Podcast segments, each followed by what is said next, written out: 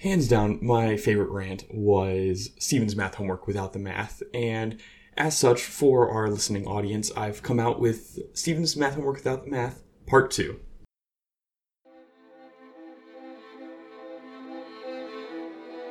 Find geodesic on surface of cylinder of radius, so our algebraic constraint is note is not constrained. The interval we wish to minimize is let, we know, plugging this into the Euler equation, from, we get, this implies, note doesn't exist for the third component. We'll eliminate it from and by multiplying by and by and subtracting the latter from the former.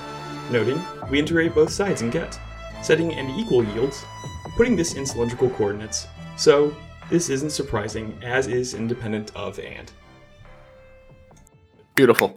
I- Poetry. I'm gonna be honest. I I forgot what that was referring to. Like when the episode said math poetry, and even as you're referring to it here, I I couldn't remember what it was. And you started reading that, and I was nearly weeping here.